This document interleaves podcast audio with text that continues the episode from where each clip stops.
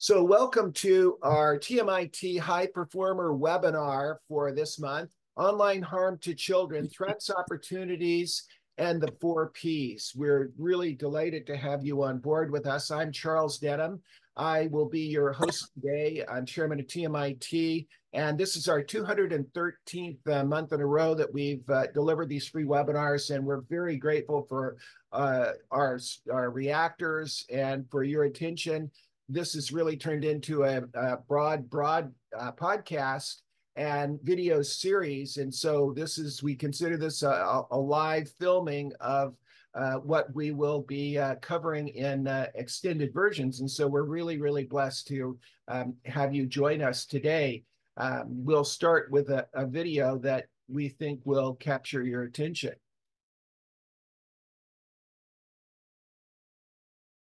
Begin tonight with the very heated showdown on Capitol Hill. The top executives from social media companies facing blistering questions from senators, and sitting right there were parents holding images of their children, many of whom have died by suicide after being bullied and exploited on social media.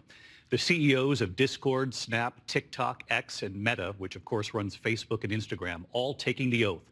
Behind them, the heartbroken, determined parents with the photos of their children. And the unexpected moment Meta CEO Mark Zuckerberg asked if he would stand up to apologize to the parents. He did, and what he said. ABC's Selena Wang leading us off from Capitol Hill. In a blistering and combative hearing on Capitol Hill today, senators demanding social media executives do more to protect children online. You have blood on your hands. You have a product. You have a product that's killing people. Sitting behind the tech CEOs are parents holding photos of their children who they say took their own lives because of abuse on social media. And in this remarkable moment, Senator Josh Hawley confronts Facebook founder Mark Zuckerberg. They're here. You're on national television. Would you like now to apologize to the victims who have been harmed by your product? Show them the pictures. Would you like to apologize for what you've done to these good people? Zuckerberg rising, turning around to face them.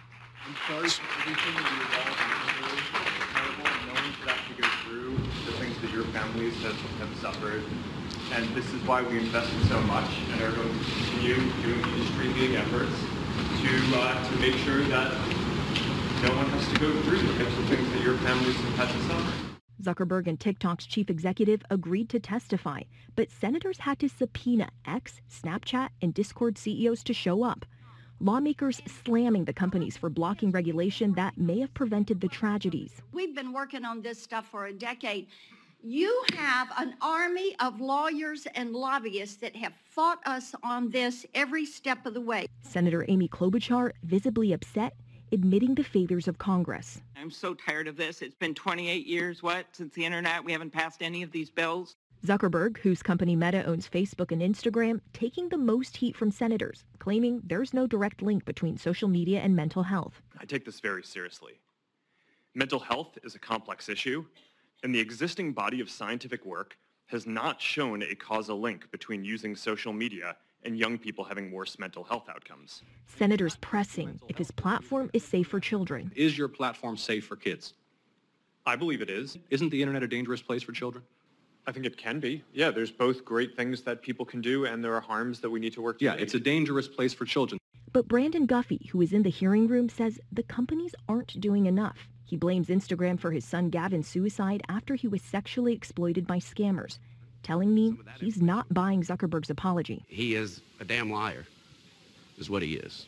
Where I'm from, we have a saying, don't talk about it, be about it, and your actions speak louder than words. So there's nothing that you can say until you start implementing these changes. So let's bring in Selena Wang live on the Hill tonight. Selena, first of all, did these top executives at the social media companies agree to any concrete changes moving forward in Congress? They've talked about this for years. Are they any closer to passing any kind of law here?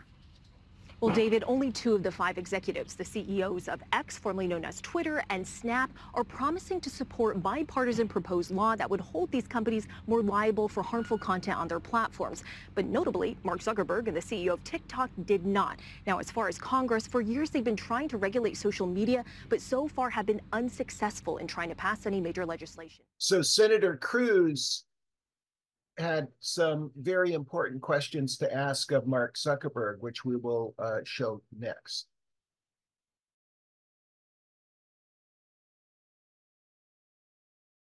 Social media is a very powerful tool, but we're here because every parent I know, and I think every parent in America, is terrified about the garbage that is directed at our kids.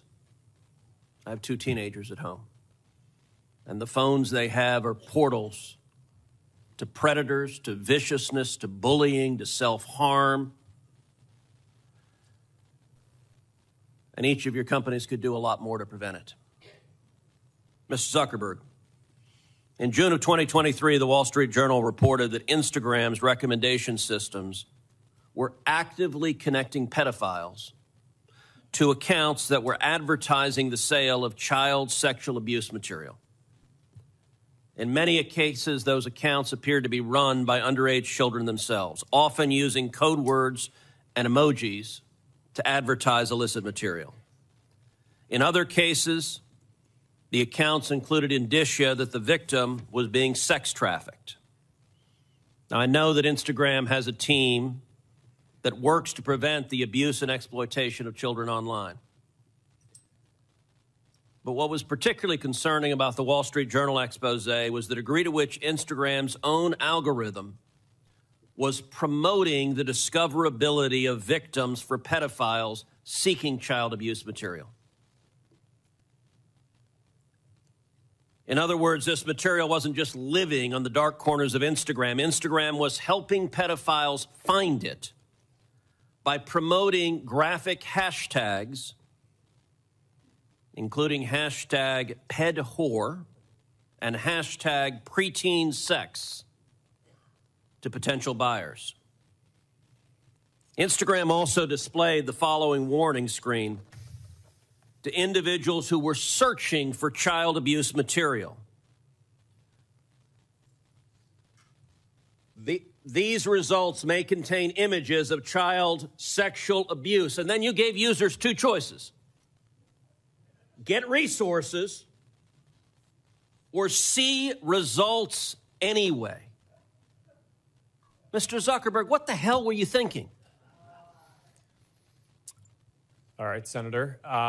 The basic science behind that is that when people are searching for something that is problematic, it's often helpful to, rather than just blocking it, to help direct them towards something that that could be helpful for getting them to get help. In what, I understand, get resources. In what sane universe is there a link for see results anyway? Well, because we might be wrong. We try to trigger this warning, or we tried to,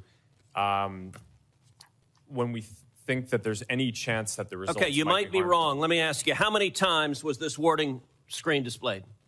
I don't know, but you don't know. Why don't you know? I don't know the answer to that off the top of my head. But well, you know what, Mr. Zuckerberg, it's interesting you say you don't know it off the top of your head, because I asked it in June of 2023 in an oversight letter, and your company refused to answer. Will you commit right now to, within 5 days, answering this question for this committee?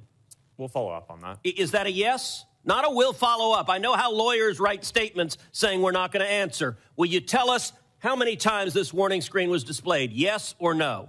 Senator, I'll personally look into it. I'm not sure if we have. Okay, so you're refusing to answer that. Let me ask you this. How many times did an Instagram user who got this warning that you're seeing images of child sexual abuse, how many times did that user click on see results anyway? I want to see that.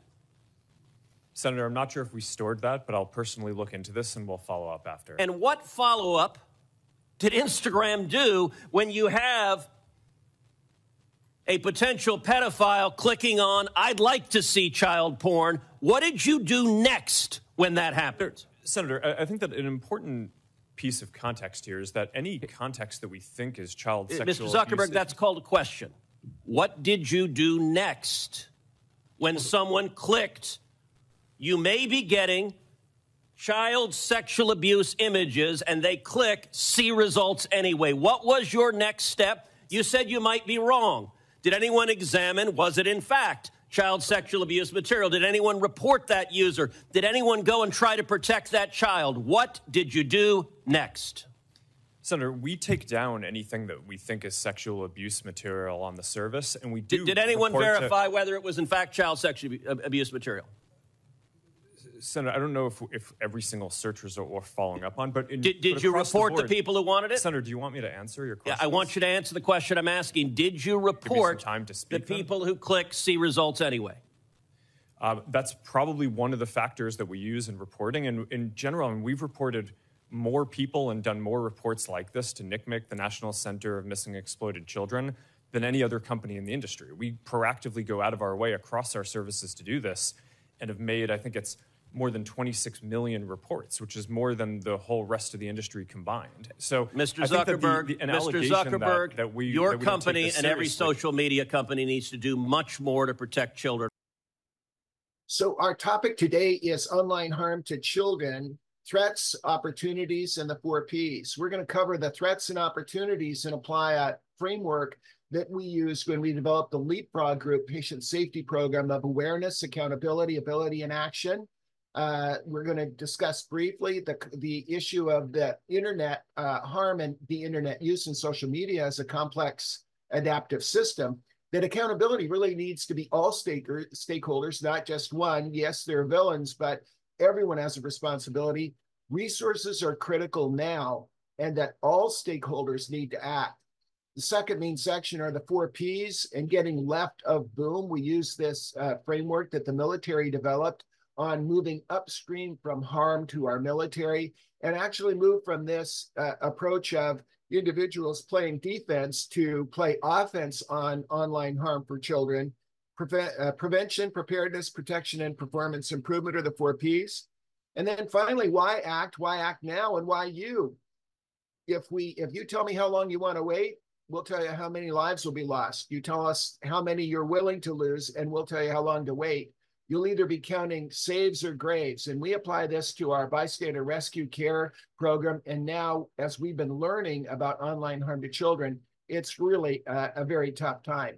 We'd like to remind those of you that are on live that you may go to safetyleaders.org to the landing page in upper right-hand corner to download the slides. We now have many more people following us on podcasts and see the recordings after this pre-recording or this recording episode. And we'd like to let you know that there'll be additional resources on that website, and that you can go on safetyleaders.org to find those. We'll start off with, and as we have for more than a decade, now almost 13 years of monthly webinars, we always start with the voice of the family or the voice of the patient in patient safety. And we'll ask Jennifer Dingman, who is an outstanding community leader who has actually won the Pete Conrad Global Patient Safety Award, has spoken for many months with us representing patients and families, has been a steadfast support of patient safety, and actually led to the hospital-acquired conditions work that led to over $30 billion saved and over 300,000 lives that were saved. So Jenny has been wonderful, and we'll ask Jenny to open us. Thank you, Dr. Denham, for your kind introduction. Really looking forward to today's program. This is such an important issue in this decade in our country. I want to thank everyone for being here today and encourage you to share the recording with your friends, families, and colleagues. I'll hand it back over to you, Dr. Denham. Thank you, Jenny, and thank you for your steadfast support of all things in safety. We're really honored to have a wonderful group of reactors today. David Bashkis, an award-winning educator, also won the Pete Conrad Global Patient Safety Award in 2018. We have David Grinsfelder, who is a real renaissance man, doing many different things, and has worked in media with Amazon, is contemplating a great career going forward in business and the law. We have Perry Bechtel, who is a industrial engineer and recent Tesla engineer who's applying to medical school. And we look forward to hearing from Perry and from David regarding our young adult team at TMIT and their thoughts regarding how we can tackle this online harm to children and our youth. Randy Steiner is the Director of Emergency Response for the University of California in Irvine, a best-selling author, and a real leader in safety and quality. We thank you, Randy, for joining us. You have great passion for this topic. We have John Nance, best-selling author and expert in both patient safety and in aviation safety, who is an ABC expert panelist when we run into things in patient safety or aviation safety, and also a best-selling author both in fiction and nonfiction areas. We have Chief Bill Adcox, who is the Chief Security Officer for MD Anderson Cancer Center, the Chief of Police for the University of Texas Police Department, and a real pathfinder in emerging threats. And we have Dr. Gregory Boats, who is our team lead on all things clinical and was the co-founder, along with Chief Adcox, of the Bystander Rescue Care Program through MedTac, our medical tactical combination. And I will be your host today. So we're very blessed to have all of you join us today. Our approach to all things educational are to really create communities of practice, to focus on course R&D and development, and then develop competencies in those areas. And in moving forward, we've done that in bystander rescue care. And now we will be focusing on this critical issue of online care. We're doing a lot in artificial intelligence now, and in consent, in the area of consent, and in the area of privacy and personal identity protection. Care University is our learning management system, not an accredited university, but like many corporate university terms that people use, it's our learning management system to deliver a community and medical education for doctors and nurses. Over the years, we've developed about 3,100 medical centers and expanded to universities now in over 3,000 communities.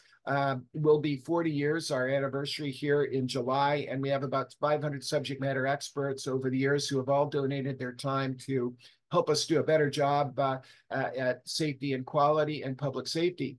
A number of articles have been published in Campus Safety Magazine. We won't go through those, but we in our next article, we'll be addressing online harm to children and simulation.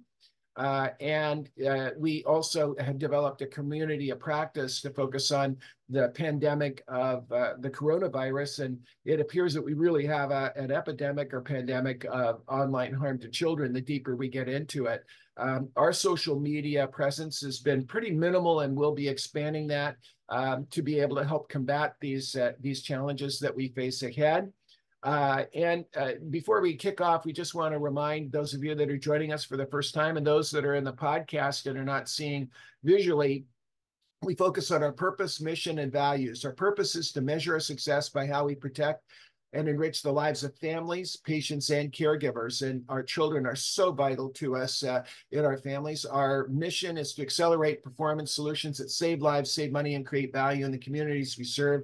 Our core values are I care, integrity, compassion, accountability, reliability, and entrepreneurship, which we've learned from Ann Rhodes, the co-founder of JetBlue, how vital and important those core values are. Just a moment on disclosure, no product, service, or technology is going to be promoted through the webinar. We do not receive any funding of any kind from pharmaceutical or device companies as well. So the focus of today of online harm to children evolved out of our focus on emerging threats and emerging threats in our communities. We identified 30 emerging threats that are keeping community leaders up at night, and many of them relate to the internet, cybersecurity, the theft of medical records, et cetera. And as we looked at those 30, we really understand now that the theft of medical identity, especially children, and fraudulent behaviors by predators against our children is a major, major problem. And so as we have focused on those 30, we've identified that preventable death and severe injury is occurring to our children and our youth. And we are highly focused on that as part of this emerging threats community practice that we launched in 2018. So I can't believe it. It's been 5 years ago. Over the COVID period of time that we all were subject to that and then beyond, to our work in emergency care, we studied 1,000 essential critical workers. These are the families that had to keep working throughout COVID. And we're so thankful to have David Grinsfelder and Perry Bechtel and John Nance and Randy Steiner and David Bashkis with us today, because they helped us through that study where we focused on the state of readiness, response, rescue, recovery, and resilience, which is a model that we won't discuss today regarding online harm to kids, but we are going to apply it. So let's get into the topic right now. What about these threats and opportunities? What do we need to know about these things? And what we'll be doing is showing a series of videotapes. They really put a sharp focus on what we're experiencing. And so we'll show this first video clip and show a number of video clips. And then we'll have our reactors react to what they're hearing.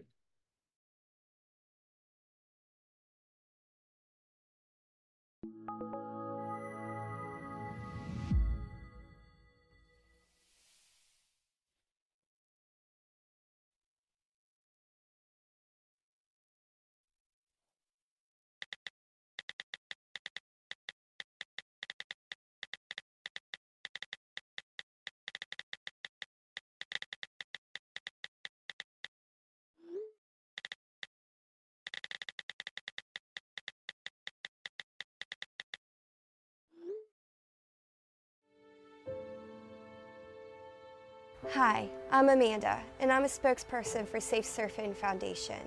It is my job and my mission ever since I was 13 to help educate our youth on the dangers of online predators on the internet, and also to educate our youth and the parents on how to be safe and taking proper precautions while surfing the internet daily. When I was 13, my mom and dad brought home our first family computer. It was something really neat that we had never had in our home before. We were excited to explore the options that we now had at our fingertips.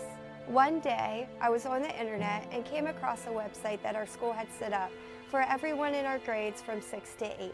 It was an area where we were able to talk about homework, sports, and other highlights that were going on with our friends. I got really excited that everybody was coming together. We started our own chat room that we could all just talk about everything, our families, our friends, school, anything that bothered us that day. That afternoon, I got an instant message. I didn't know who the person was, so of course I asked, "Hi, who are you? How do you know us?" And they just kind of came across saying, "I'm a friend of somebody you know." Little by little, he started asking me questions about myself and I about him. He told me he was a boy from the beach, and I told him that I was from a small city. And then he told me he played football. I told him about my soccer team and how we played games every week and practiced, and that my jersey number was number 5. He told me his football jersey was number 5 as well. So then we had another common bond. The more we started talking, he started asking me more questions, but I didn't think much of it. Like, what's your school colors? Mine are red and black. So of course I said, well, mine are black and silver. How neat, those would go great together. So we just formed a great friendship, and it was really nice. Little did I know that that person on the other side of the computer screen was a grown adult. His profile had all the signs of being a 14-year-old teenager, just like we were. He played football, soccer, had friends, went to the mall, went to the beach, and surfed. Everything that we only dreamed that we could do, but we didn't live at the beach. He talked like we did. He had pictures of a younger gentleman that could have been a teenager, and he really played the game well. This stranger drove 4.5 hours and found out my routine. He knew where I lived, where I went to school. He knew when I got off the bus and when my parents went to work.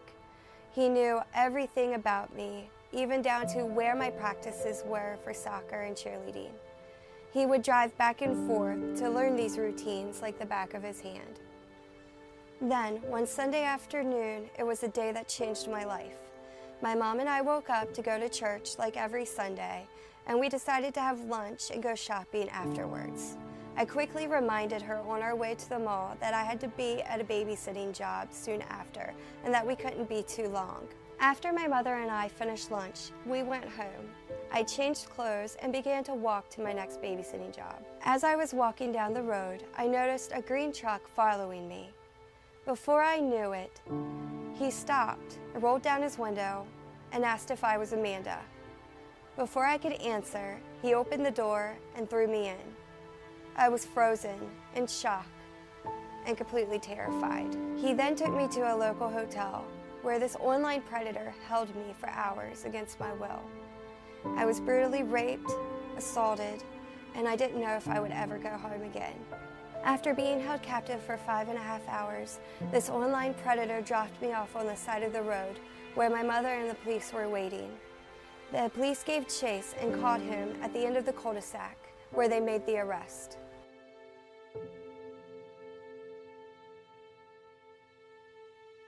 After my abduction, I felt alone and lost. I didn't think I would ever be the same again. I blamed myself, and I blamed my parents. But deep down, it wasn't our fault. It was the predator's fault. I was lucky. Many kids don't make it home after an experience like that.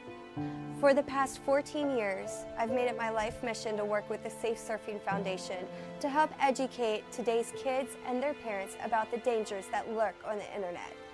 Please join me and the Safe Surfing Foundation to help educate our children so that what happened to me will never happen to another child again.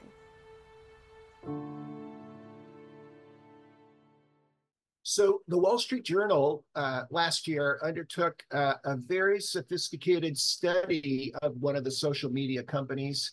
And we'll go ahead and show that video, and it will describe how the algorithms, the AI algorithms, actually drive our young people down into what we would call rabbit holes. They drive them down to areas where they might be depressed or have other issues, all in the goal of being able to keep them online.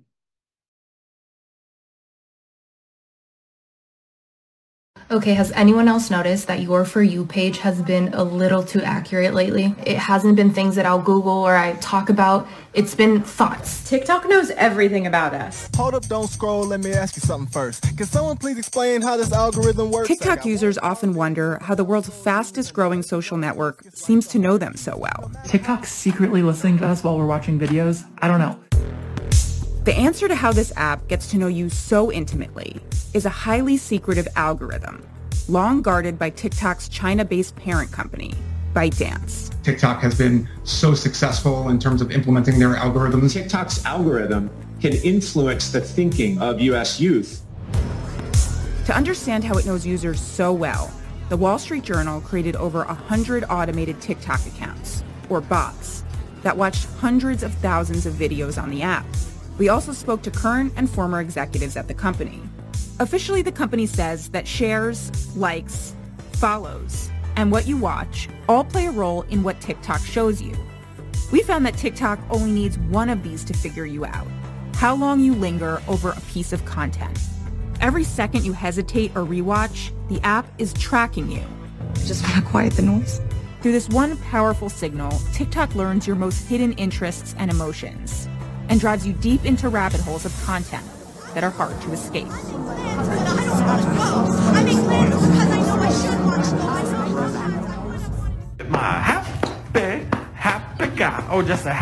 The TikTok experience starts the same way for everyone. Open the app and you'll immediately see an endless string of videos in your For You feed. Take this new user, a 24-year-old from Henry County, Kentucky. TikTok starts by serving the account a selection of very popular videos vetted by app moderators. Is this person religious? Because I still have a purpose and you still hold a plan for my life. Do they want to participate in viral dances?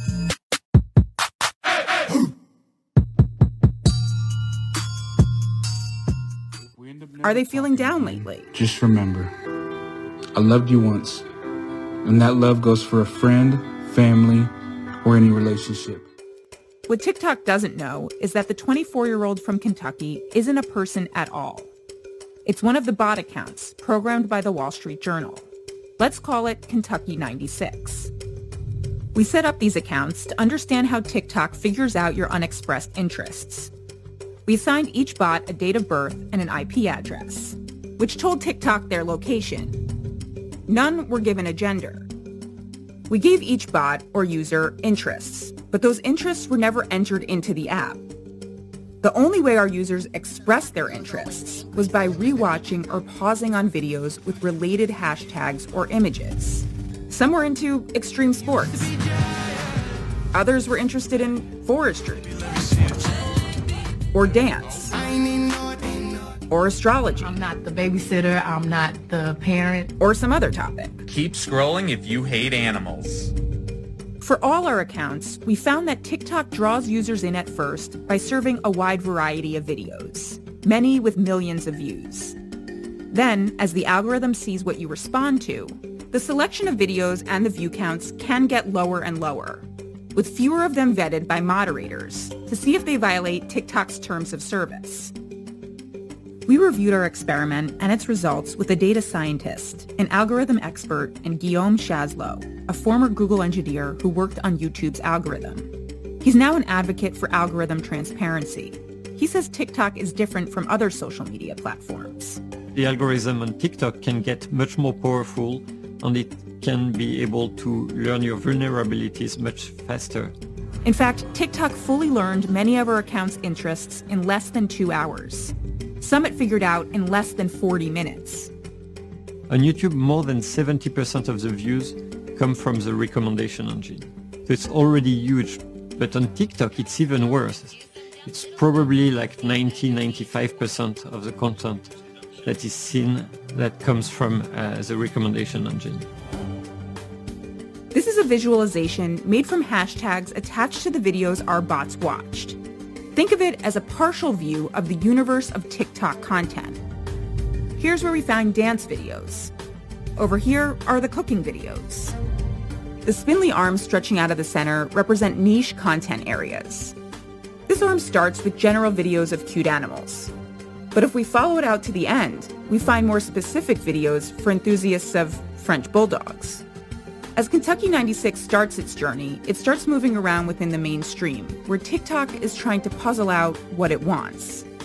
We programmed Kentucky 96 to be interested in sadness and depression. Let's see how long it takes TikTok to figure that out.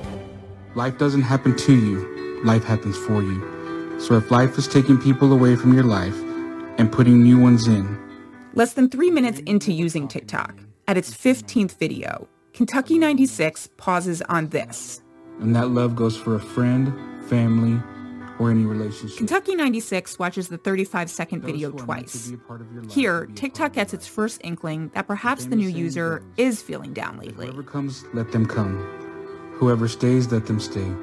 Whoever goes, let them go. The information contained in this single video provided the app with important clues.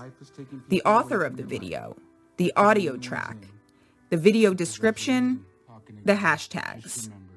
After Kentucky 96's first sad video, TikTok serves another one 23 videos later, or after about 4 more minutes of watching. I'll leave you alone from now on if that's what you want. This one is a breakup video with the hashtag sad. You know why I leave you alone? Because I care about your feelings more than mine. TikTok's still trying to suss out this new user with more high view count videos. Does the new user want to watch videos about friendship? Or to laugh at funny fail videos? Nobody's gonna know. They're gonna know. Or do they like videos about home repairs?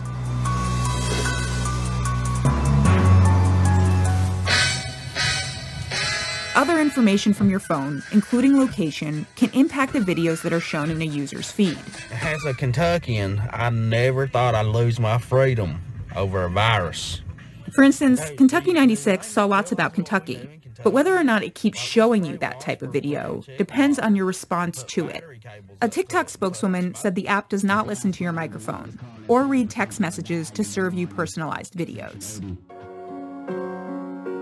At video 57, Kentucky 96 keeps watching a video about heartbreak and hurt feelings.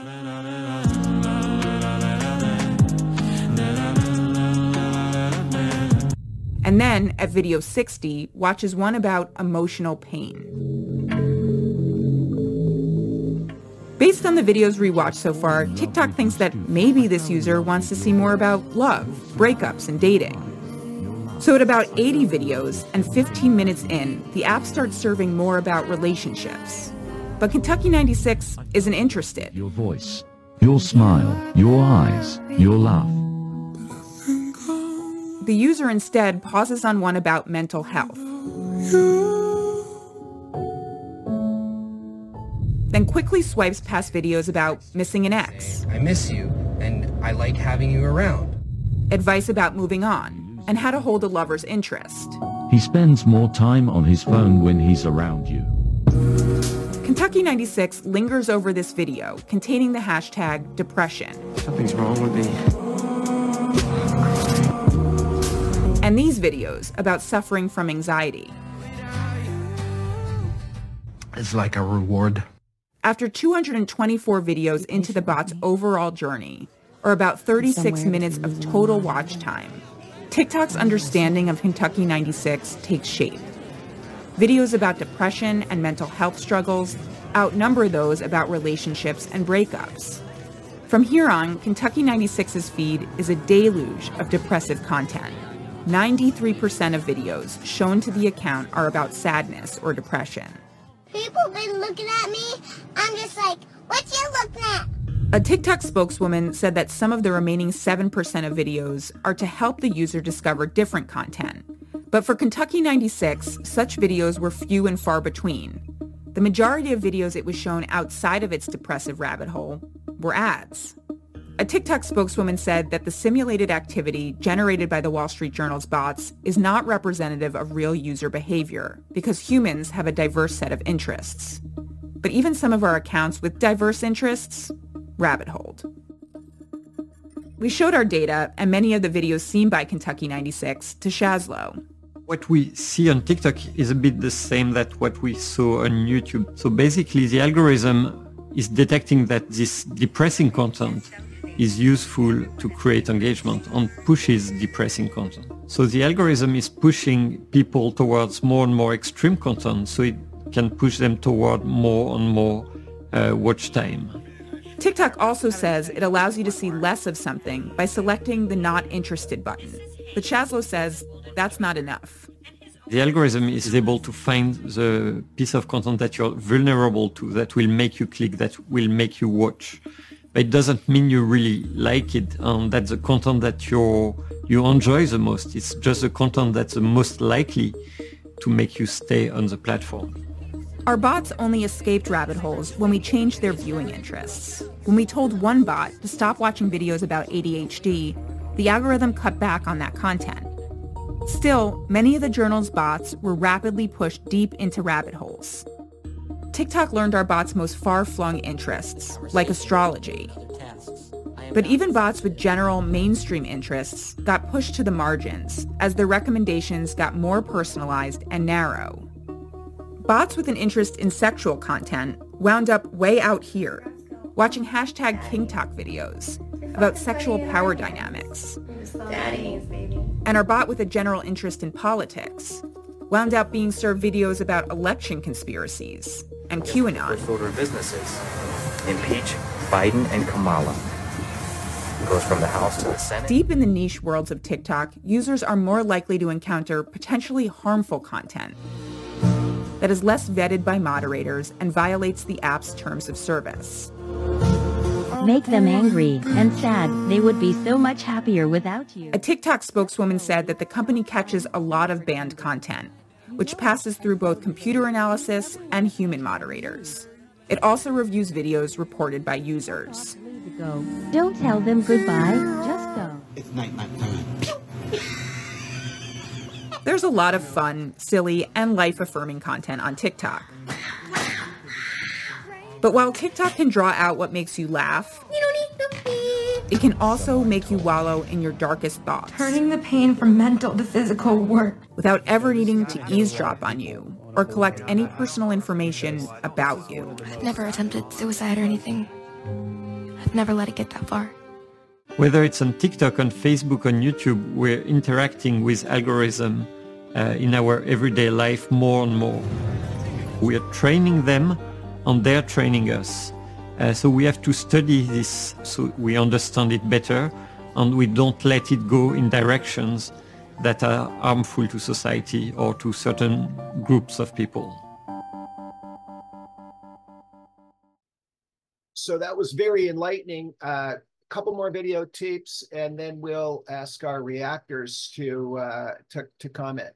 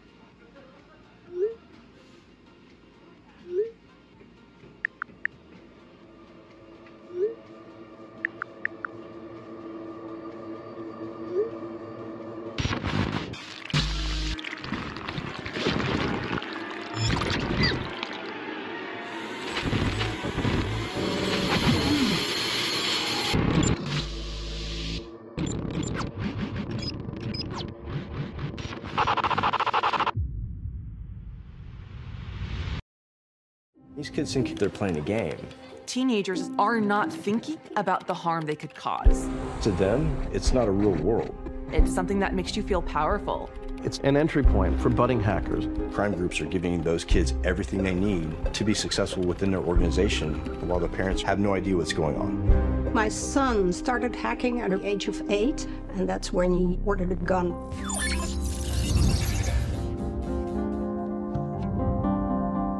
He started to spend a lot of time behind a computer, and he started ordering things on the internet without paying. First like pizzas, but then also bigger things. And later on, he ordered a gun that was actually delivered to our home. It was quite difficult for me to understand what was going on. I mentor kids who have been identified as potential cyber criminals. A lot of the kids that I've dealt with come from the same backgrounds. Those kids run a huge risk of falling into that trap of being groomed and becoming cyber criminals. Because a lot of the tools kids have learned how to use through gaming. Online gaming and hacking, they are linked in some really intrinsic ways. You want to try to figure out if you can generate some kind of advantage or identify some kind of vulnerability in a system that will increase the coins or the currency that you have.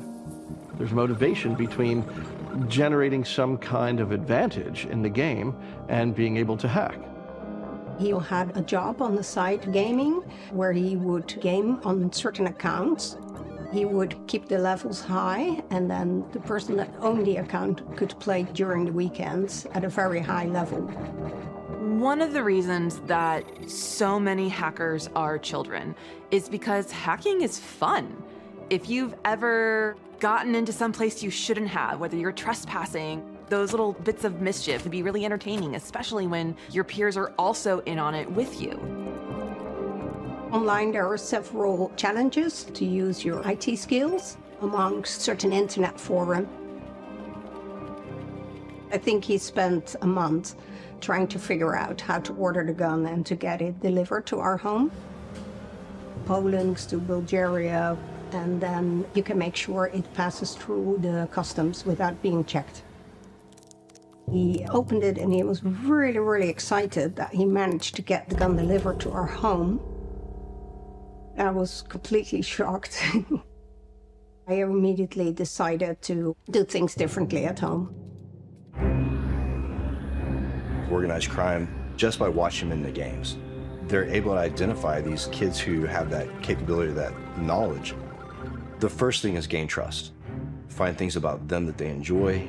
So once you gain that information and gain that trust, then you move on to, well, can you do this? Have you seen this? Those children that usually are into the technology and the gaming are usually not the in crowd in school. Once they find somebody that's groomable, then they bring them into their fold, make them one of them and make them feel important. Once they get that trust, they open up that line of communication. Then the goal is to isolate that person from anything that would deter them from being groomed. He started to wake up at night, to sit behind a computer, and he was really, really stressed. And that's when we found out that he was working with a group of international hackers. Hacking has kind of a mythical aura to it. It has a bit of a cool factor. That is, of course, also due to a lot of series and movies, how hackers are being portrayed. That actually attracts a lot of young people that might want to prove their ego or boost their ego, might want to acquire maybe some bragging rights. I think that's just something that comes with it.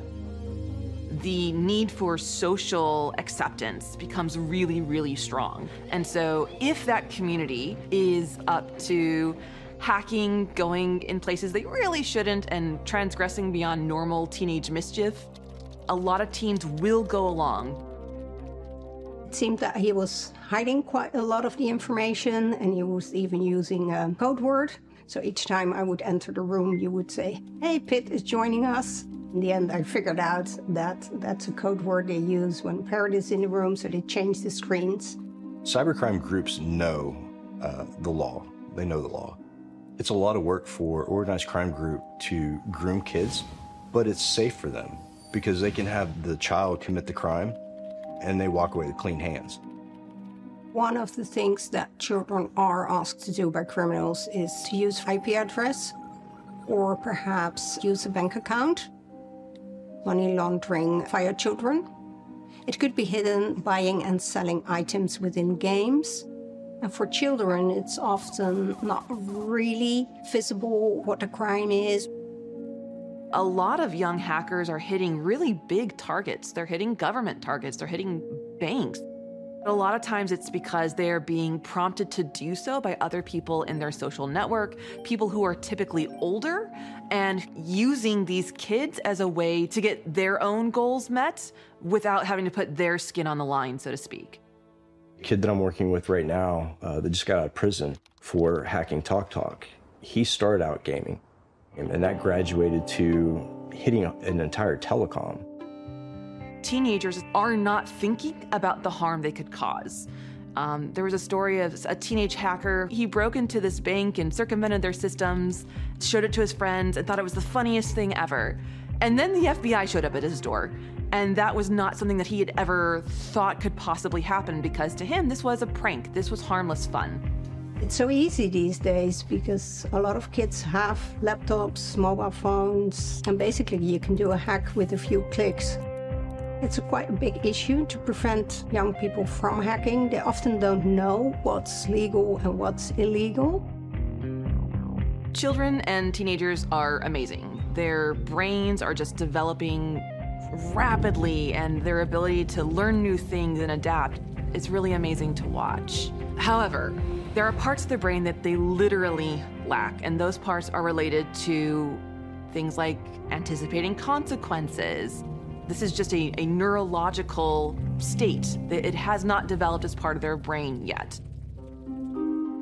I spoke to the police, but they all said, well, it's not really possible for a child to do anything like that. So you may be perhaps exaggerating the story. So I trained myself into cybersecurity, and I now like to use some of the knowledge and the experience to help others. There's a lot that we can do as an industry and as a civilization to protect kids. Giving the kids a second chance and taking that knowledge and that experience and trying to put it to good use, I think opportunity really opens the doors to reformation.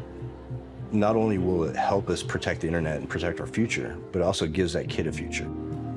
When I talk to parents or do workshops, most people are quite grateful to get some insight and to get some suggestions. I think the more you know about hacking and online behavior, the easier it is to set limits. So there are many different ways that are really unique about how this internet system really is a complex adaptive system, which we'll come back to if we have time during our live presentation. For those of you on the podcast, we'll go through the definition of what a complex adaptive system is. However, it is a system where there are many different nodes that are interacting, mutating, adjusting, evolving, and we're seeing that in social media, especially as it relates to kids. So as we talk about now, what can we do to tackle this issue?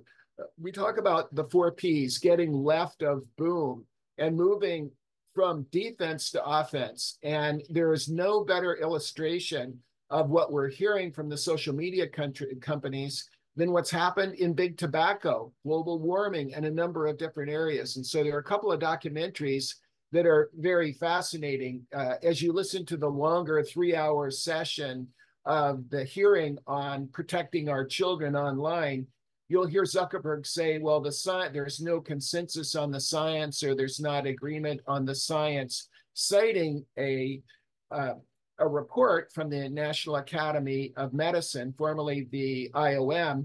I had the privilege for a decade of actually serving on the President's Circle of the National Academy of Sciences, and also as an editor-in-chief of a global journal. I always would say one thing, and that is the absence of evidence is not the evidence of absence. And so the study that he referred to is based on literature searches. And if there isn't funding for research to be able to do research on these harms, you're not going to find it in the medical research. And this gives them an incredible out. And so also, as a former cancer doctor subspecializing in lung cancer, I dealt with the critical issue of the fact that we could not get studies published regarding the cause of cancer by smoking. And so we'll show just the last clip here. We'll show before we kind of go to our audiences really to address this issue of these examples of how the defense of delay, deny, and distract has been so powerfully used by those that are making money at our harm.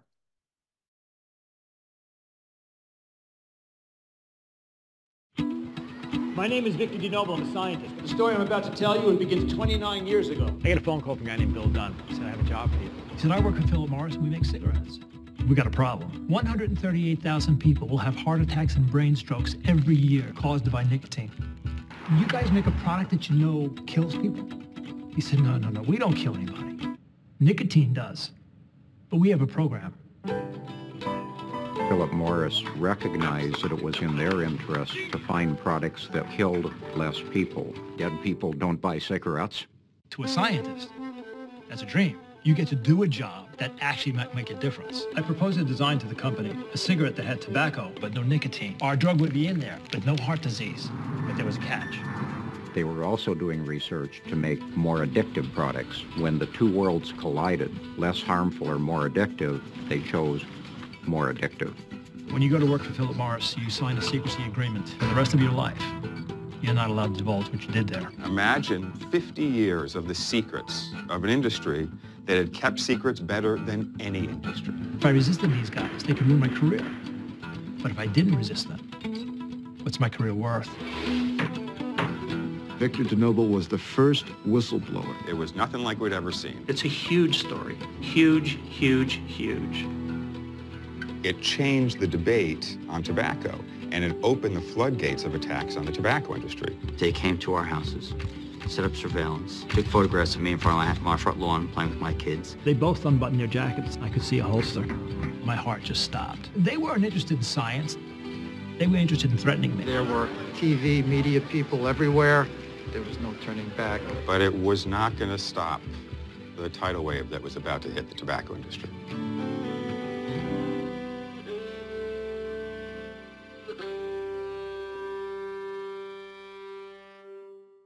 I believe nicotine is not addictive. I believe nicotine is not addictive. I believe nicotine is not addictive. I believe that nicotine is not addictive. I believe that nicotine is not addictive. The movie Merchants of Doubt is based on the book by Naomi Oreskes and Eric Conway. A key part of the strategy from the very beginning is to undermine the idea of scientific consensus. And one of the things they discovered in their own market research was that if you can persuade people that there's no scientific consensus, then people will think that it would be premature to act. So it's a very, very powerful strategy that we know works. And this is why you hear them saying as a kind of mantra, there's no consensus, the science isn't settled, you know, we have experts who don't agree, there's still a lot of uncertainty, there's considerable uncertainty. You know, you hear this phrase, considerable uncertainty, repeated over and over again. Science historian Naomi Oreskes authored a high-profile paper detailing the overwhelming scientific consensus on human-caused climate change. So the paper essentially just says that if you look at what scientific experts have to say on the subject of whether or not climate change is underway and whether it's mostly caused by human activities, the scientific community is clear the answer to that question is yes. And so the paper was simply just saying that. That's it. That was the whole thing, nothing more. Yes, this is what scientists have to say. What was the response to the paper after it came out? Well, that's when I started getting attacked. Why at this late date are the heads of social media platforms still denying their platforms' roles in causing the teen mental health crisis? This week, Meta's Mark Zuckerberg was one of 5 tech leaders to testify at a Senate hearing about the protection of children from online sexual exploitation. In a dramatic moment, Zuckerberg turned to face and apologize to dozens of parents holding up photos of their teens whose deaths they blamed on social media. But in a prepared statement, he still maintained that his platforms, Facebook and Instagram, did not bear any direct responsibility. With so much of our lives spent on mobile devices and social media, it's important to look into the effects on teen mental health and well-being. I take this very seriously.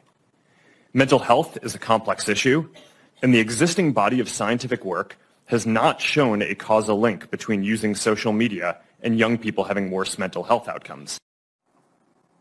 In response, GOP Senator Josh Hawley of Missouri quoted the company's own in-house study that had been leaked by whistleblower Frances Haugen to the Wall Street Journal, but Zuckerberg didn't budge from his position. Here's a quote from your own study, quote, "We make body image issues worse for 1 in 3 teen girls." Here's another quote, "Teens blamed Instagram," this is your study, "for increases in the rate of anxiety and depression. This reaction was unprompted and consistent across all groups." That's your study. Senator, we try to understand the feedback and how people feel about the services. We can improve. Wait a minute. Your own study says that you make life worse for 1 in 3 teenage girls. You increase anxiety and depression. That's what it says. And you're here testifying to us in public that there's no link. You've been doing this for years. Full speed ahead, while internally you know full well your product is a disaster for teenagers. Jean Twenge joins me now. She's the author of iGen and Generations and a professor of psychology at San Diego State University. Dr. Twenge, great to have you back. I remember when we first spoke, when iGen came out in 2017, we had the dialogue on my radio show and here. Then you were hesitant to use the word causation. You spoke more in terms of correlation. What has changed since your book came out? Yeah, so that was in 2017, and since then, we have seen a lot more studies. So Zuckerberg's statement about not knowing about causation is simply wrong at this point. There are many studies showing that there is a causal link. So these are done like drug trials. There's a treatment group and a control group, and it's random who ends up in which one. And a treatment group, you give up social media or cut back on social media versus the control group continuing normal use. And those who have cut back or given up social media after 2 or 3 weeks are happier and less depressed. And there's also specific studies on Instagram. You show teen girls and young women those perfect bodies on Instagram, the influencers, and they have worse body image after seeing that compared to a control group. You're part of a very important collaboration. I'm going to put it on the screen and have you explain what this is. It's yourself, it's Jonathan Haidt. By the way, I finished last night his new forthcoming book directly on this subject. It's tremendous. And Zach Rausch. What is it that the three of you have done? What am I showing the world now in this collaborative Google Doc? Yeah, so a few years ago, we put our heads together and decided, you know, we need to compile all the research in this area, that experimental research I mentioned, as well as the correlational research. We're on tens of thousands of teens in many countries. We know that the more hours a day a teen spends on social media, the more likely it is that they're going to be depressed. There's also longitudinal studies there, following people over time. Plus, we have another Google Doc on the teen mental health crisis. That, for example, teen depression doubled between 2011 and 2019. So it's not due to the pandemic. This increase started 8 years before the pandemic, probably not a coincidence, right at the time that social media started to become much more commonly used among teens. Also around the time Facebook bought Instagram and smartphones started to have front-facing cameras. So these image-based sites became so much more popular. You know that some say, hey, it's COVID, it's the economy, it's climate change, it's school shootings. So you, Dr. Twaggy, a year ago published, I'll put this up on the screen, you published an analysis of 13 other possible explanations. And then with data, you ruled them all out, although there's one that's tantalizing. That's alternative number 6. I'm putting that up on the screen right now. That's it's because children and teens have less independence. Of the 13 that get bandied about, this one you thought might have some merit, and I guess you actually read these together. A different parenting style and the age of technology. Explain. Yeah, and first I want to point out that one reason a lot of those other 12 explanations failed is that they're focused just on the U.S., things like, you know, the political climate or school shootings. But it turns out that that increase in depression and loneliness among teens is worldwide. It shows up in international data, country after country. Very little happens until 2012, and then depression and anxiety and loneliness go through the roof. So that explanation around independence, it's true that teens now compared to previous generations, less likely to get their driver's license by the end of high school. They're less likely to date. They're less likely to have a paid job. They go out without their parents a lot less than previous generations did when they were in high school. This is how Gen Z lives. And it's not just about a parenting style. This is a huge cultural trend across all ages that we just simply take longer to grow up and longer to grow old. It's called this slow life strategy. So take my final 30 seconds, go back to where we began. Why doesn't Zuckerberg get it? Surely he knows your book. Your book's the seminal book on the subject. Surely he has seen what you and Haidt have put together and the Google Doc and the collaboration. Why does he stand that ground? Because this is their business. This is how they make money. If Zuckerberg decided, okay, I want to keep kids safe, we're going to raise the minimum age for being on Instagram to 16 and actually verify age. They know what will happen. All of their young users will go to TikTok and other platforms. And they make an enormous amount of money off of teens, even off of the 12 and under kids who aren't supposed to be on there at all under the law. They are making money on our kids' time and attention and on the backs of their mental health. So that is very interesting to see that the data is there. We'd like to go to our reactor group now, and we'd like to ask David Grinsfelder to kind of address this from you mentor youth and know a lot of youth, and you're a young adult, and in that category of those digital natives. David, what are your thoughts?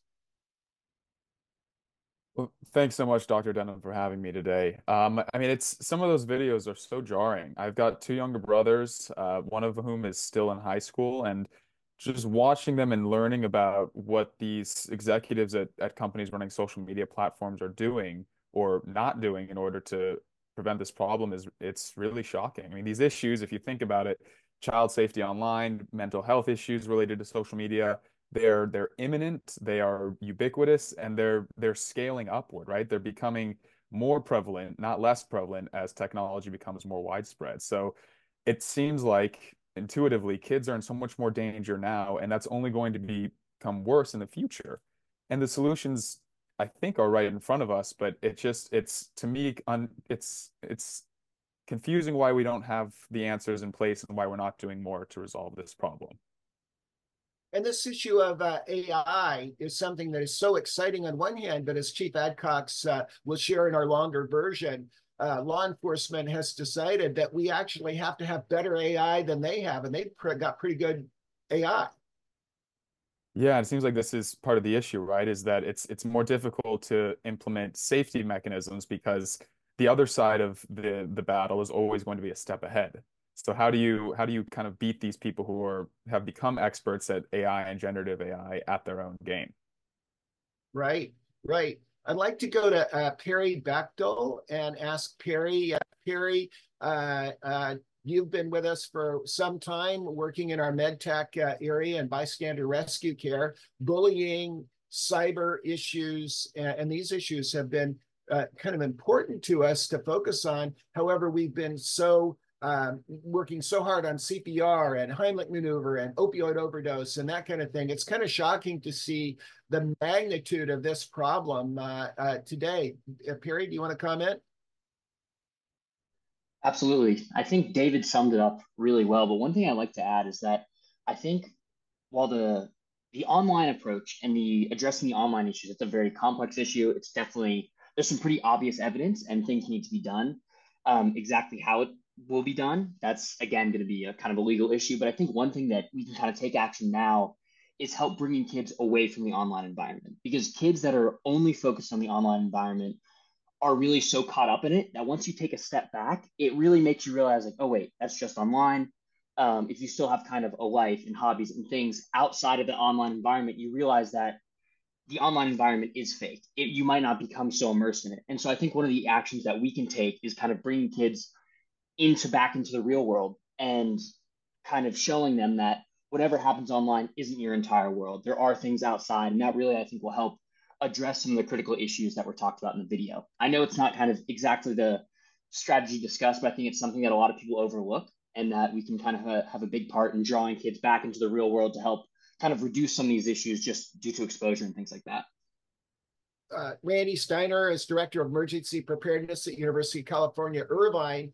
In our last webinar, Randy, and you spoke so articulately, we addressed sextortion, the sexual predators, and how kids actually sharing images between each other are now being charged with felonies, have no idea what the laws are about sharing photos back and forth and that kind of thing, which we haven't addressed today because we covered it in our last webinar. And we remind our audience to go and look at that. And the reason is that there are a number of suicides that have happened in kids because predators will lure them into believing that they're exchanging communication with somebody of the opposite sex, who then shows a picture, sends a picture, then they send a picture, and then they immediately try to ransom them. And the kids are so shamed that we shared 3 episodes of suicide of young people that could not handle this issue. And so, Randy, your thoughts regarding what you saw today, and maybe just connect it back to some of these issues that our young people are totally unaware of, the risks and threats that they have when they're underage, or they don't know what the age is of the person of the opposite sex, and it's just shocking. Yeah, well, you know, we go back to, you know, the unintended consequence of COVID and the lockdowns, which, you know, had to occur based on the virus, but the unintended consequence was that a huge group, millions and millions of young people in this country, many of them small children, the internet became their only social outlet. So in that period, these kids were drawn into that environment, which has now become ingrained into them. And I agree with Perry, you know, getting out of that environment, go outside and ride a bike. You know, that's a big thing, but it's a lot more difficult than that because their entire social structure is tied into this, you know, the social environment that exists online. And let's be perfectly clear, these companies that have the platforms where these social interactions occur, their only objective is to make money. That's it. And they do that by getting data, and they do that by selling data, and they do whatever it takes to get that data from all of us who are online, including our children. And they don't care about safety. They've made that very clear. The Senate hearings that we're having, I was watched intently while they were going on, and you showed, that's great. That's window dressing, Chuck. Unless there's legislation that is going to back up, it's great to get in front of the cameras and be outraged as a senator and say, oh, I'm so outraged on this. I don't buy that. You put up legislation to stop the problem. And we've got a senator saying, oh, your company is preventing us from legislating this and creating this legislation. That's completely disingenuous. I don't know anything in the Constitution that says that we have to get the approval of companies before we can pass legislation in Congress. It is a complete lack of backbone in our leaders to address this. That's also a matter of campaign funding and finances and donations and lobbying. They said it right there that, oh, we can't do it because you've got lobbyists. Last time I heard, senators can get together and congressmen can get together and pass legislation regardless of campaign finances. So I don't buy that. You know, and it look, you know, and when you look at the, you know, to prevent things, when these Senate hearings occurred, you know, I saw a lot of the comments online, and there was a big wave of, you know, well, what about parental, parental, watching what your children are doing and parental responsibility on that. And that's great. If you're willing to stand behind your child 24/7 every day while they're online, you may be able to find that out, but, you know, find out exactly what they're doing. But if you say, oh, I've got this device or I've got this program, let me monitor my child and what they're doing online. You show me that device, I will show you someplace on Discord what will tell you how to defeat that device. And that's where these children are, that's where they're learning this stuff. Saying that's parental notification, without doubt, parental, you know, taking care of our kids and parental responsibility is a huge thing and protecting our children. But we are given none of the tools, not from the companies that are making this possible for these kids to not only become victims, but to be criminals, whether they know it or not, and not from the people who are legislating the laws, because they have no spine to go after these companies and hold them accountable. Every one of those companies, every one of those CEOs that was at that hearing, they have child porn on their sites. They are in possession of child porn. Does the FBI care about that? Do they have any resources to actually go after these companies because they are in possession of these child porn, or they're facilitating the distribution of that child porn? It's not happening. I don't see that happening. So, you know, there's got to be more done. There's got to be backstops, and these companies have to be held accountable for what's going on their sites. And until our Congress gets the intestinal fortitude to stand up and to make this stuff happen, it's not going to change, Chuck. And we as parents are helpless to protect our children from them. The companies are they're not only housing the predators, but they are predators themselves.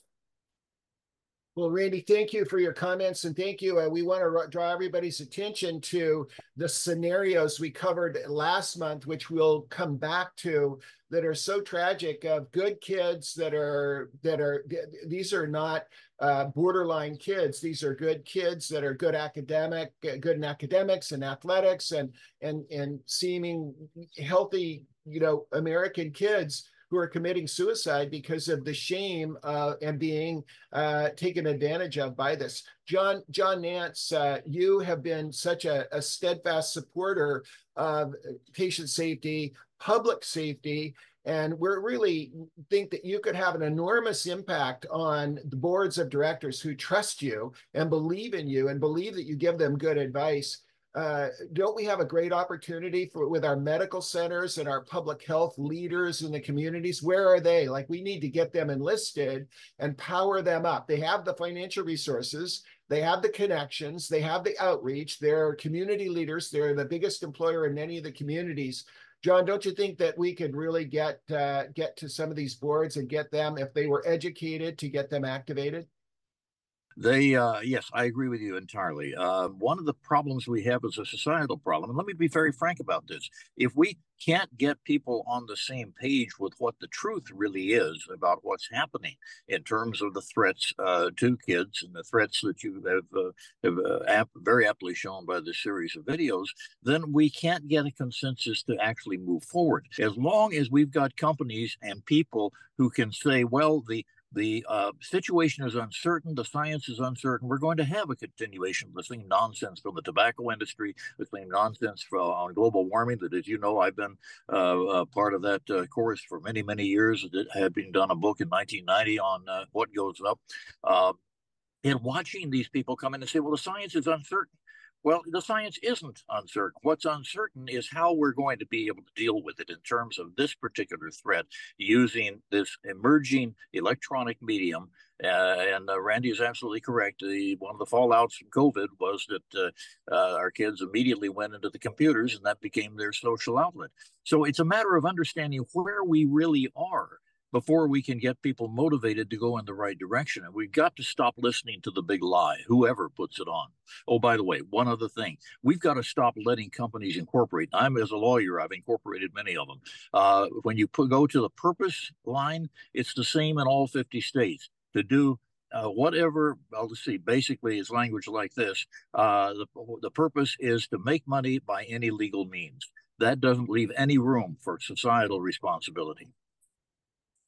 John, thank you so much. And I think that you are such a voice to our leaders in public health, public safety, and on our medical centers. And our audiences continue to expand from medical centers to those. And we're just so grateful that you will help us get that message out.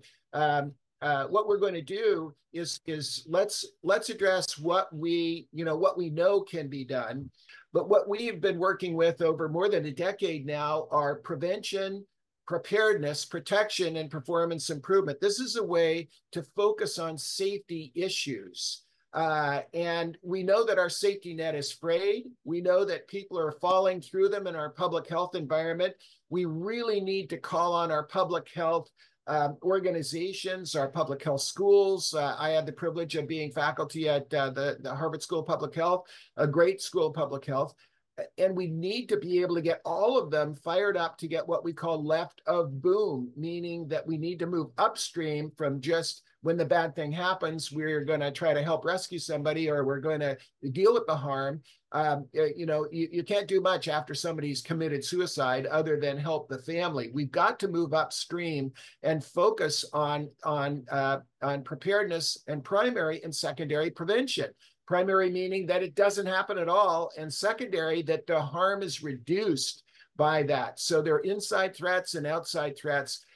No question that we've got some terrible threats and vulnerabilities of our family and our kids. And then we have these outside threats of the predators that take advantage of those inside vulnerabilities. So we'll cover this in more detail in our next webinar, which will be part 2.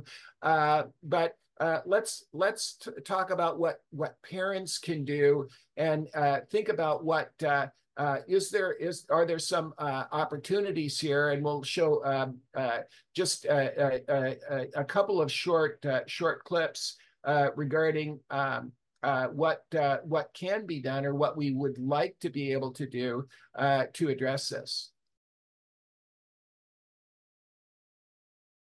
40% of high school students admit to feeling hopeless for weeks at a time. Mental health experts say time spent on social media is a key reason. Addictive habits such as doom scrolling, disturbing content can deepen their feelings of depression.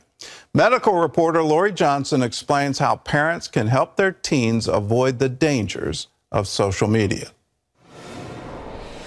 New research shows teen mental health problems like depression, anxiety, and even thoughts of suicide grow with increasing time spent on social media. For too many, it's become an addiction, as nearly half of teenagers report being almost constantly online, including social media.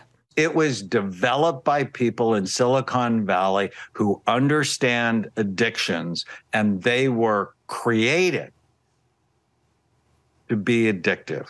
They want more brain time because more brain time means more money for these very wealthy companies. This desire of social media companies to want consumers to spend more time on their platforms happens even though they know in some cases that can be damaging.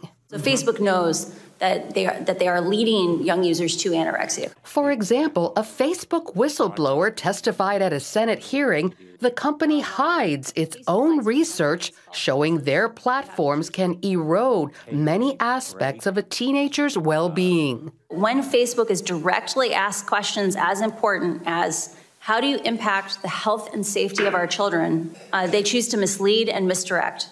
Experts blame social media overuse for many of the psychological challenges kids face today. It's definitely becoming one of the big issue that mental health clinicians are seeing. Too many teens feel bad about themselves compared to others on social media who seem to be a lot happier and better looking, when in reality, they are neither. I think body image is one of the major places, that we're starting to see some real, impact, especially with all of the filtering that has been happening and all the apps that you can now use to, make yourself look like a completely different person. Cyberbullying is another major source of teen angst. The cancel culture of if you do something that someone feels is skewed or, incorrect, that you are pretty much bullied and ostracized. Then there's doom scrolling, compulsively seeking out disturbing content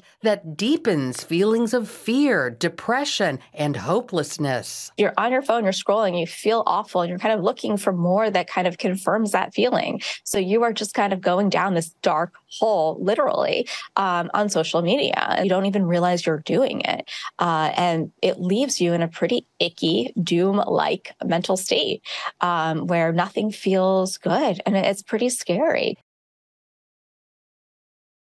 Well, it can be hard for young people to cut back on their time spent on social media. Research shows it can help kids feel better. In one such study, teenage girls who cut their use by half for just a few weeks reported significantly improved mental health. Parents can help their kids cut back by first setting a good example. One of the reasons why our generation right now, our young generation feels so isolated and so hopeless is because as they were growing up, our eyes were not on them. Our eyes were on our own phones. Experts recommend drawing boundaries about what your child can do online and for how long. Your kids won't like it, and that's okay. Parental control apps like Bark and NetNanny can help enforce these rules. So harmful content is identified and blocked, and this is very important, in real time. And parents are provided insight into their children's digital behavior.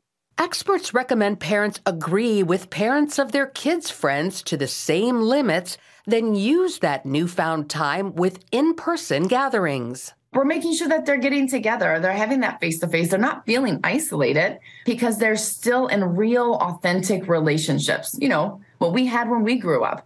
So while most experts say social media isn't all bad for teens, it's best consumed in small doses, offset by plenty of in-person socialization.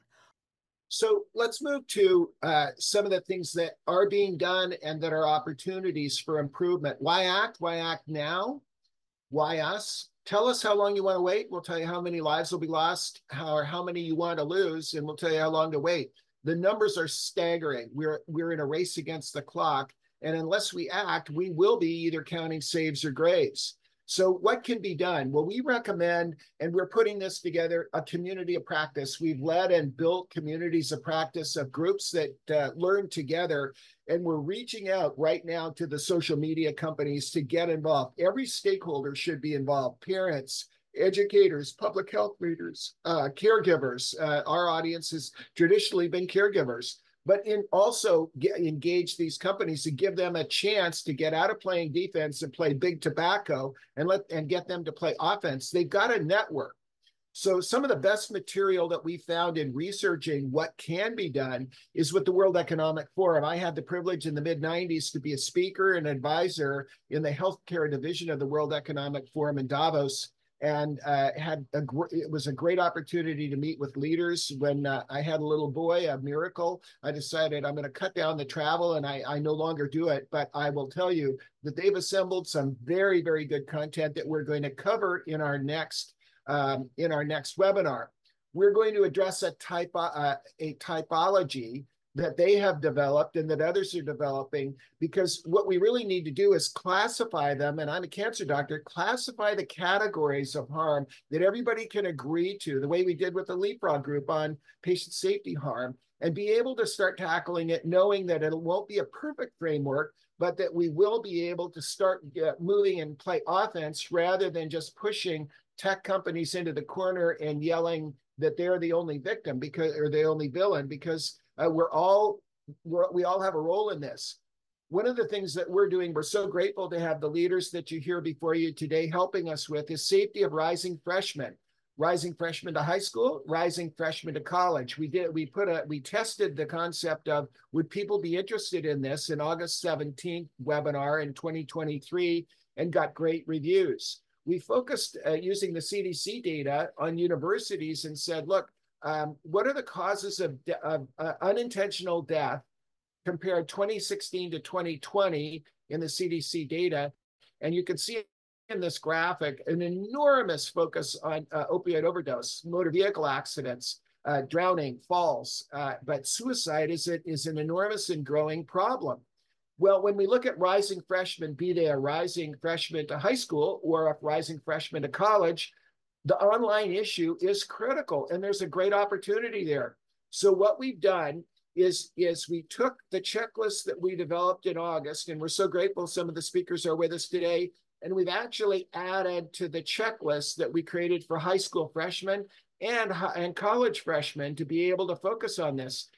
It turns out that college students, 1 in 3 college students, have had a offensive sexual exposure by the time that they get to college that they relate to being a bad experience. And so that's 1 in 3 of our college students. So as we look at the college freshmen, we really can add to that online predator risks. The suicide and rescue issues are critical. It's critical that we look at the sextortion.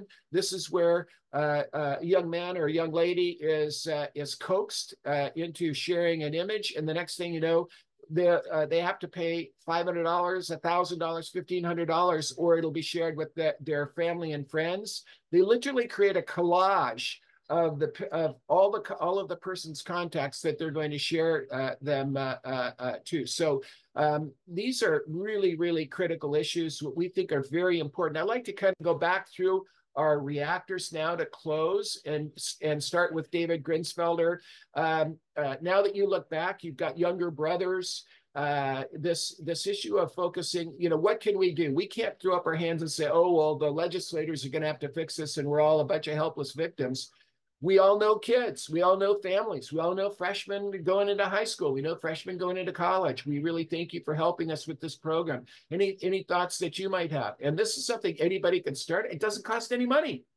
No, not at all. And I think it's a shame that people throw away their agency so quickly, right? And they throw their hands up and say that, it's something that's in the hands of the legislators and we're powerless to stop it. I mean, I'm fortunate that I grew up in a household with parents who were really involved and were really cognizant of some of these threats well before anybody was talking about it. So, I mean, it really begins with the parents, right? I mean, as much as we'd like to say that kids can police themselves, we know that's just not true, and kids are vulnerable. But I think creating communities that can share best practices, right? I know my mom for many years was she's part of a mother's group. It was an informal local gathering, but they got together and figured out best ways to keep their kids safe, both in the community, but also online as that became more prevalent while I was growing up. So I think maintaining our agency and including others in our decision-making and really leveraging the best practices of the community is the only way to do this on a day-by-day basis. You know, I'm so glad you brought up the moms. And Charlie, my son, is a competitive surfer. I'm right now on the North Shore of Oahu at the World Surf League Competition Championship. And we talk about the Grom moms. Groms are kids that are surfers, and the moms. And we're getting them together to focus on drowning and fin cuts and the things that can happen to them that way. I think it's great that you brought that up, that the parents actually can kind of band together to focus. Perry, your thoughts? Absolutely. Yeah. I think in addition to what David was saying, I think there's definitely a role in the parents, but I think also just spreading this information with the kids. I think kids being, especially in that age group, maybe that preteen, them being aware of the issues, them being cognizant of what may happen, these stories that have happened, I think will make the kids, again, they won't, maybe it's not, you can't put this all on the kids, but I think just the kids being aware is really important in allowing them to kind of just know what's out there, know what might happen, and then be a little more alert. As well as just a little more aware of when they feel themselves scrolling, be like, oh, wait, maybe I'm doom scrolling. Just kind of giving that self-awareness back to the kids and allowing them to kind of play a bigger part in kind of addressing this issue. Great, great thought. I think the education of the kids, so critical. Randy, your thoughts? Yeah, I couldn't agree more. It's, you know, I think there needs to be more resources out there. You know, we used to have this thing back in the 80s called Scared Straight, which was a program that they'd put kids in, you know, when they were getting into trouble, getting busted shoplifting or doing that kind of things, you know, prior the types of things kids did before computers came out. They'd take them to the prisons and inmates would yell at them, and they talked to people who'd actually gotten in these situations from those situations.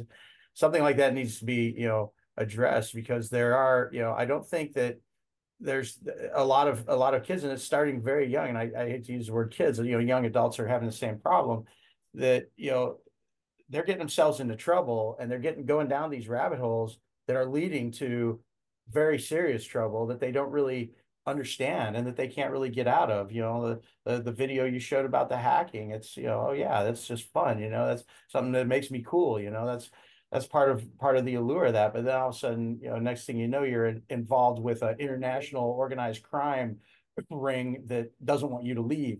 And, you know, that these types of things, there are now cases out there of people who would have otherwise never gotten into situations that they are in, who can give that testimony to the young kids and say, I'm an example of what can happen and the dangers that are there. And we can't, while I absolutely agree, David and Perry, about the parental responsibilities. We have to do our best with that as parents. Myself, it's very difficult. My learning curve of the online world occurred way before anything. I don't even know what I'm looking at half the time when I'm checking my son's stuff. You know, so there is a big problem with that. Obviously, I love my son greatly, and I don't want any harm to come to him. But, you know, it's sometimes you're powerless to do anything about that. But, you know, you got to look at it from the, you know, roads have stop signs, they have crosswalks, they have guardrails, they have speed limits, cars have seat belts. You know, if we look at the online environment as a road, none of those things exist. It's just a wide open street with hundreds of cars zipping back and forth that we expect our kids to cross. Or, as Chuck and I were talking about the other day, it's a minefield where we expect our kids to go and play in this thing. You know, there's no assistance from these companies to protect our children. They have shown, and the Senate hearings showed it, and the statements from their CEO show it, they have no interest in protecting the children on their platforms. None. And they will not take any action unless they're forced to. And the only thing that's going to make them take action is legislation. Well, you know, Randy, and I'm glad you brought it up, and we will cover it in our next section. And we're doing an awful lot of work in AI and consent, but the 233 law, John, that may get retracted. I've never seen such bipartisan support going after the tech companies and repealing their repealing their protection from liability for this. I think, you know, I would be really surprised if it doesn't go away. And then, you know, and I used to be, as a doctor, I used to think tort reform, great, blah, blah, blah. But I got to tell you, I believe in smart litigation, smart regulation, smart taxation, not zero of all three. And I think we really need smart legislation and smart litigation. They've got to have a real serious penalty, you know, and if they don't, we can't get them involved. But what I'm really motivated on now, and we'll be wrapping up, is there's something we all can do in our own community right now, like right now. And that's what we're doing with this course that we're putting together, where our seniors in my son's school and other seniors in our community are going to teach college readiness, freshman readiness, and educate each other about the fact that they're going to go play football in a minefield. And look, and the freshmen will listen to the seniors in high school, tell them about, these are the risks. You need to get ready for college. Guess what? Look at the open app and look at all the stuff that you've got to fill in. It's better to start doing some work now than wait till your junior year. And at the same time, the critical issue of vaping. And then Randy, and I'll come to you, John, just in a sec, but in our prior program, Watch It, we were shocked to find out that if a boyfriend and girlfriend that are underage, if either one of them is underage, they share nude pictures with each other, only with each other, they both can, there's a case of both getting charged. They both are charged. It's going to be on their record. The girlfriend pleaded out, the boy, not yet. And another case where just receiving the pictures, a kid gets suspended from high school. Well, that means that goes on his record as well, just by receiving the pictures. And Randy, I had to look up elicitation. When you and I talked about elicitation, interstate transport of child pornography and possession, I was shocked to find out that if a kid takes a nude picture of themselves and has it on their phone, they can be charged with possession, their own picture of themselves. So none of the kids understand any of these laws. That's a big part of that, Chuck, is that if, you know, the breadth of the social universe, it transcends state lines. You could be having conversations with somebody or have an online girlfriend or boyfriend in a different state. Well, guess what? If you do accept or distribute your picture to that person, whether you're an adult or not, federal law, it's a federal violation, 15-year minimum sentence. We had a guy get busted in San Diego just the other week that was sex trafficking a 15-year-old girl. That person got 12 years. It's crazy. About that. So, John, can you, you know, you're a JD. You understand the system. You understand public health, public safety, aviation safety, patient safety. We're going to count on you to reach out to our board members to get off their assets and put some money behind helping prevent harm to the kids in their communities. Your thoughts? Well, I think that's entirely true. And I think that one of the main things is, you know, we're supposed to teach our kids about law. We're supposed to teach them about not putting themselves in danger, just walking around in their own environment. This is a parental responsibility, but we have to help parents understand all that's necessary about it. And that takes an up and down type approach, all the way to the Congress, all the way to these companies, as well as just down in your own living room. It's incredibly important. Now, law is always going to be behind social change, and in this case, it's way, way behind. I mean, how ridiculous that you might be having a kid facing 15 years in prison, and yet people this day and time get into a courtroom and lie their way into a courtroom, and nobody does anything about it because district attorneys are loath to charge anybody with perjury. We've got some realignments to do here. Well, John, thank you. And I'd just like to thank all of you. We'll have an extended, those of you that are on the podcast, we'll have an extended session of more content.